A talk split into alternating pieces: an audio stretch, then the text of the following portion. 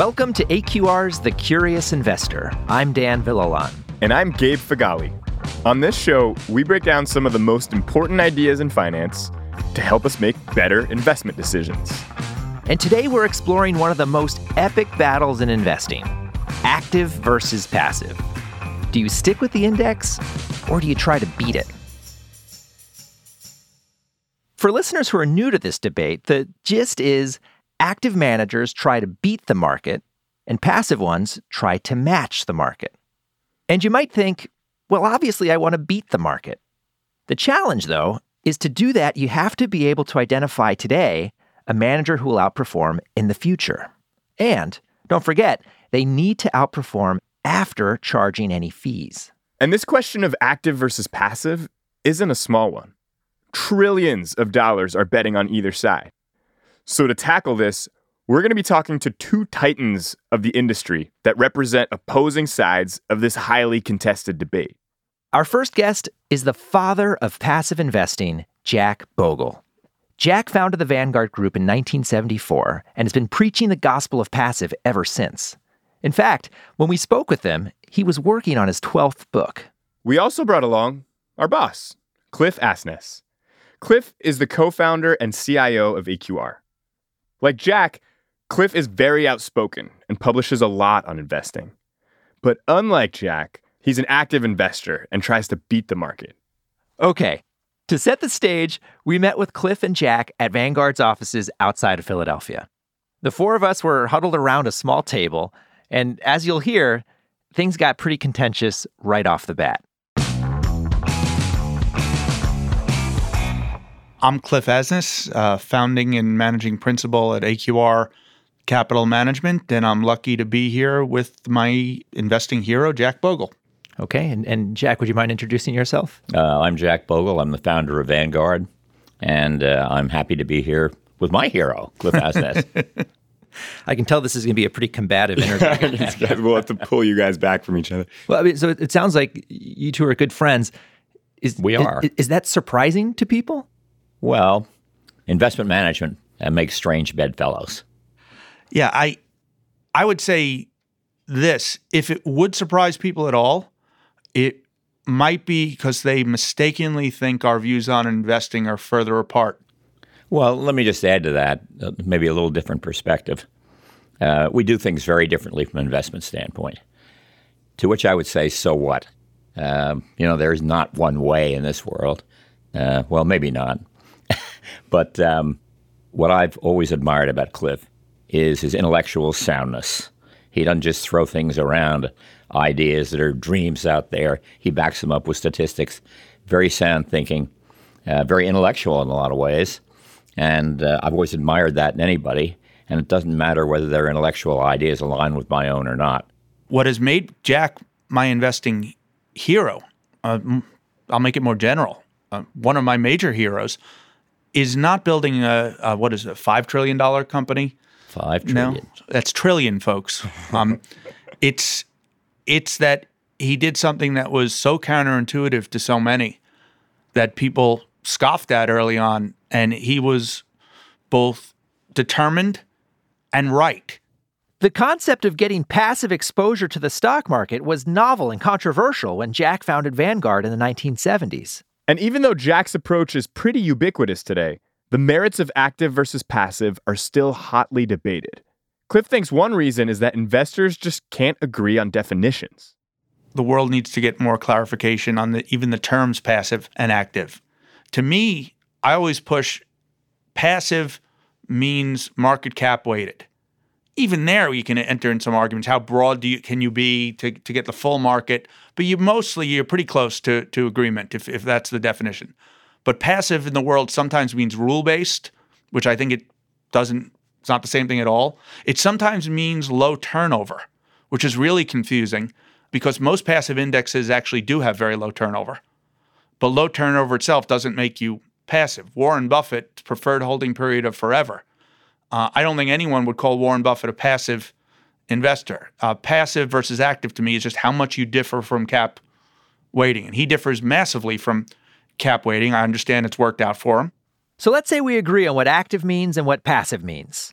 Now we need to understand what drives some investors to choose one over the other. A lot of people assume that a belief that markets are perfect is what leads to to index funds. But that is actually not the reason. Uh, and I'll let Jack uh, tell the story a little bit more, but uh, but I, I've read him uh, telling us that he had not heard of the idea of efficient markets when he thought of indexing. That's correct. And when these Nobel laureates got their prizes a few years back, and they said they were the genesis of the index fund, I had never heard of them. Uh, I, th- they were totally unknown to me, the efficient market hypothesis, E M H so-called. Uh, I'd never heard of that. And I, I was just a pragmatic indexer, uh, basically coming from someone who was both a theoretician and a pragmatist, and that would be the great Doctor Paul Samuelson. And he had an article in the um, Journal of Portfolio Management, October of nineteen seventy-four, where he demanded somebody would start an index fund. It was called Challenge to Judgment.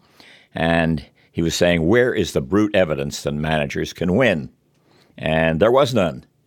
And so I thought, you know, if Paul Samuelson needs somebody to start an index fund, I'm his man. And that's the genesis of the fund, or the precipitating genesis. I love the fact that the, the condition that would lead to indexing is so much weaker than needing an efficient market. What Jack calls a humble arithmetic, charging more can't beat an average of the same thing, charging less is all you really need. Now, if you take it further, if you don't think markets are perfectly efficient, and while I am probably more respectful of, of market efficiency than most active managers, perfect is a high standard. I don't think they're perfect. That's not enough to say be an active manager. You have to say why you are going to be on the right side. You're going to be the winner. You realize the direction the inefficiency goes, and you're going to, by some form of trading, by tilting away from the index, Uh, you're going to make more and someone else is going to make less.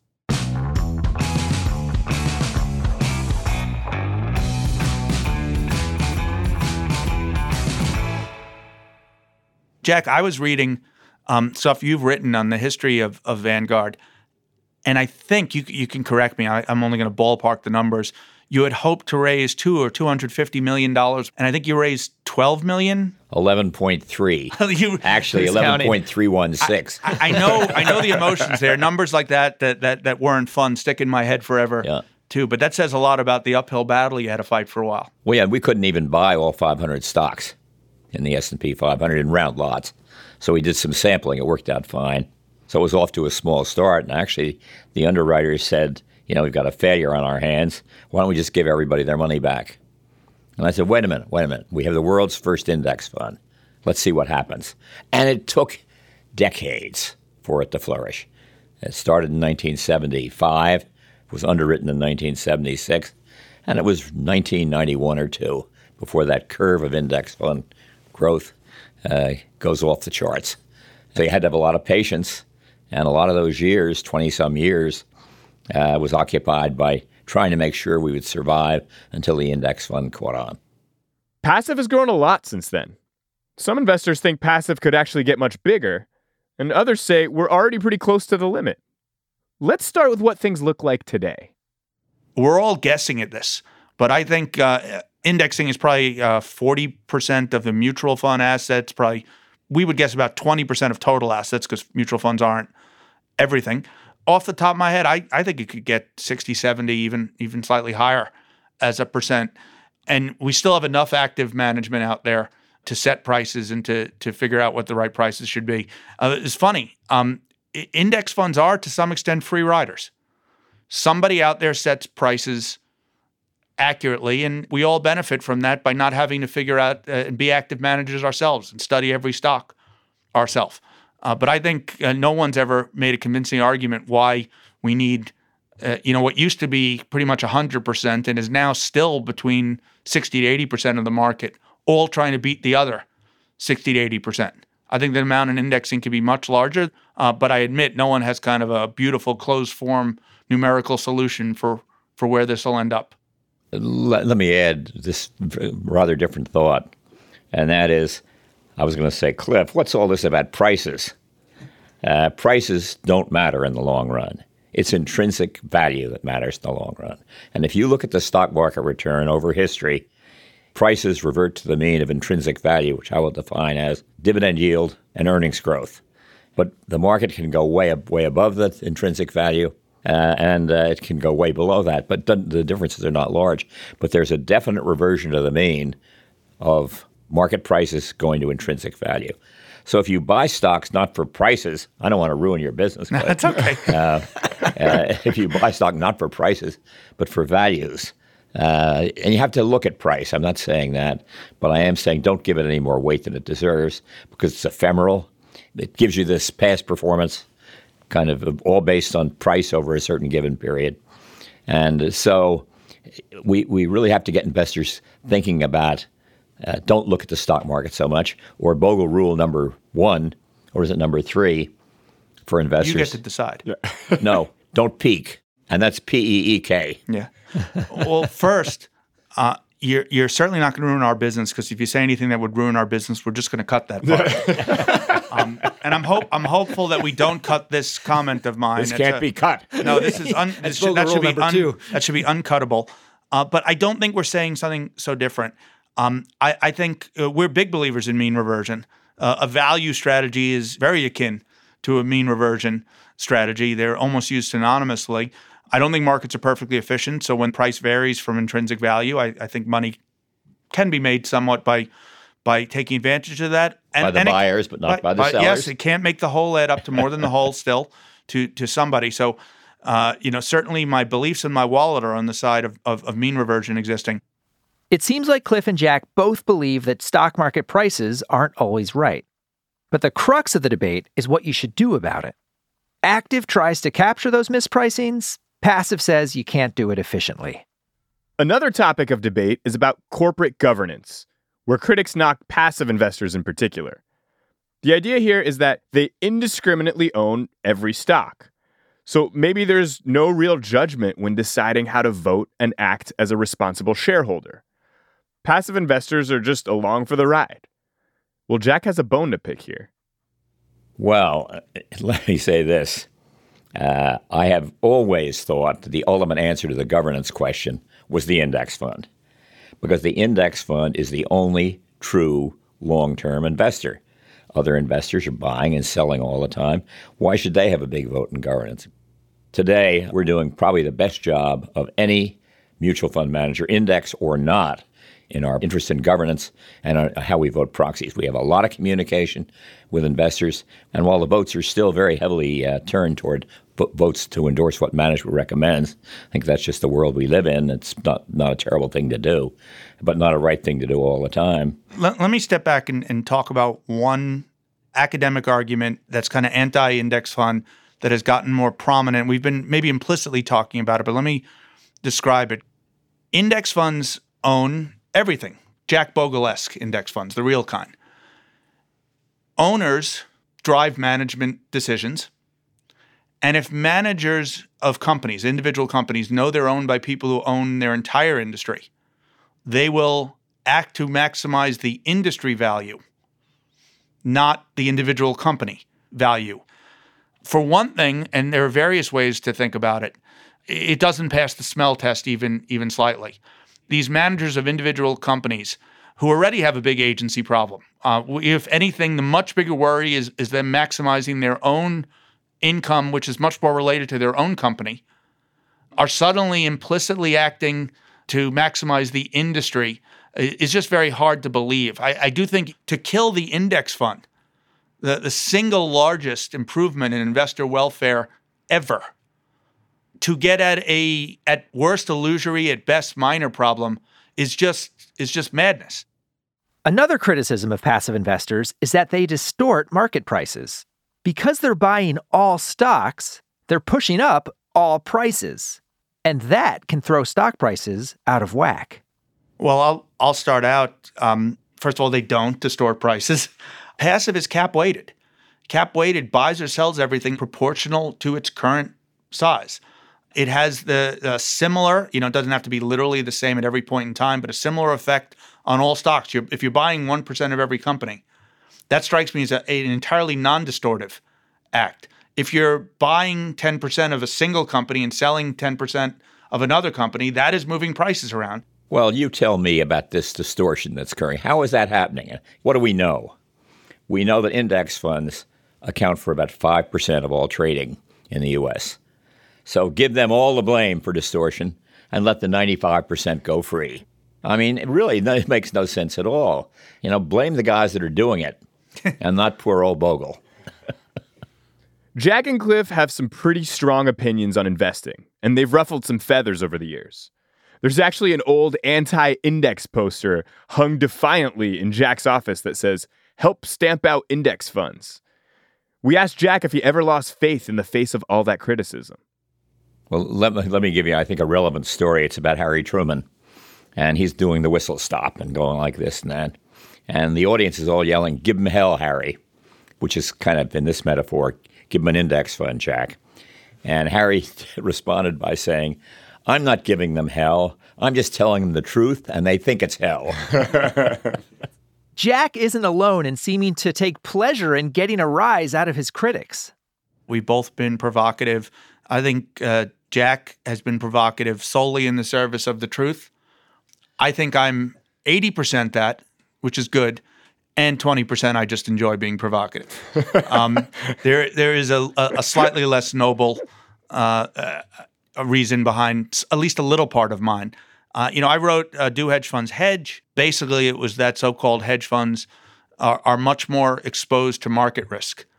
Uh, they're supposed to, you know, hedge, to use an apropos word, uh, and provide return uh, that's not related to the market. In reality, they're, you know, between zero point seven and zero point nine correlated uh, over different periods uh, with the market. And that makes them much less valuable, because if what they really are If they really provided an independent source of return you couldn't get anywhere else, the math says, yeah, you should add them to Jack Bogle's fund, and that would be worth a lot. Um, if they're mostly providing Jack Bogle's return at two and twenty instead of four basis points, it's not such a good deal. Uh, and we wrote this uh, as believers in some active strategies, but we've got to be honest about the whole industry, and I got yelled at by everyone. I have to add quickly before we leave provocative. I'm not zero percent provocative. I was hoping. That was my All right, so Saint people I may be one hundred percent provocative. P- people who call you Saint Jack may be exaggerating a, a, just a tad? Just a tad. Okay, Gabe, going into this, I thought they were going to disagree way more than they actually did. I mean, they come from very different companies. They, they have completely different objectives, but that wasn't the case. To me, it was extreme at times to what extent they were agreeing with one another. And and I'm sitting there like, wow, you guys have such different businesses and views. And I kind of wanted to shake them and be like, guys, you should probably be disagreeing a little more, right? Yeah, they made an effort to try to come together where Cliff genuinely seemed to believe that it's extremely hard to pick a good manager. And Jack acknowledged, yeah, prices do matter, but don't give them more credit than they deserve. Both of these guys would consider themselves to have some sort of value orientation, but only one of them tries to take advantage of things when they when they seem mispriced. And the other says, well, it's all going to wash out in the end, so why try? Right, exactly. They're on opposite sides, but they semi-acknowledge why the other is extremely plausible.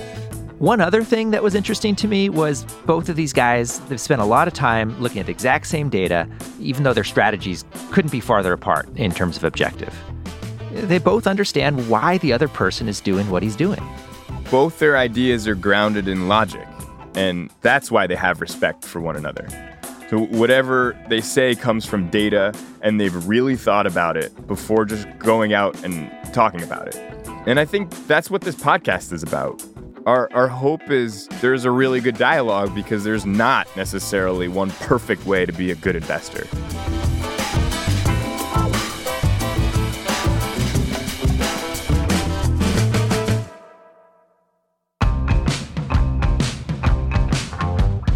For folks who want to read more about the topics we cover in this episode, including empirical evidence for active investing, take a look at the Curious Investor page at aqr.com slash curious. You can also send us an email at curious at aqr.com. Next week, we're going to look at how randomness and conventional wisdom can fool us, both in sports and in investing. And we talk to one high school football coach who harnesses that knowledge to give him a huge edge over the competition. They would rather lose traditionally than take a chance on getting it closer or winning untraditionally. I'm Dan Villalon. And I'm Gabe Fagali. Thanks for listening to The Curious Investor.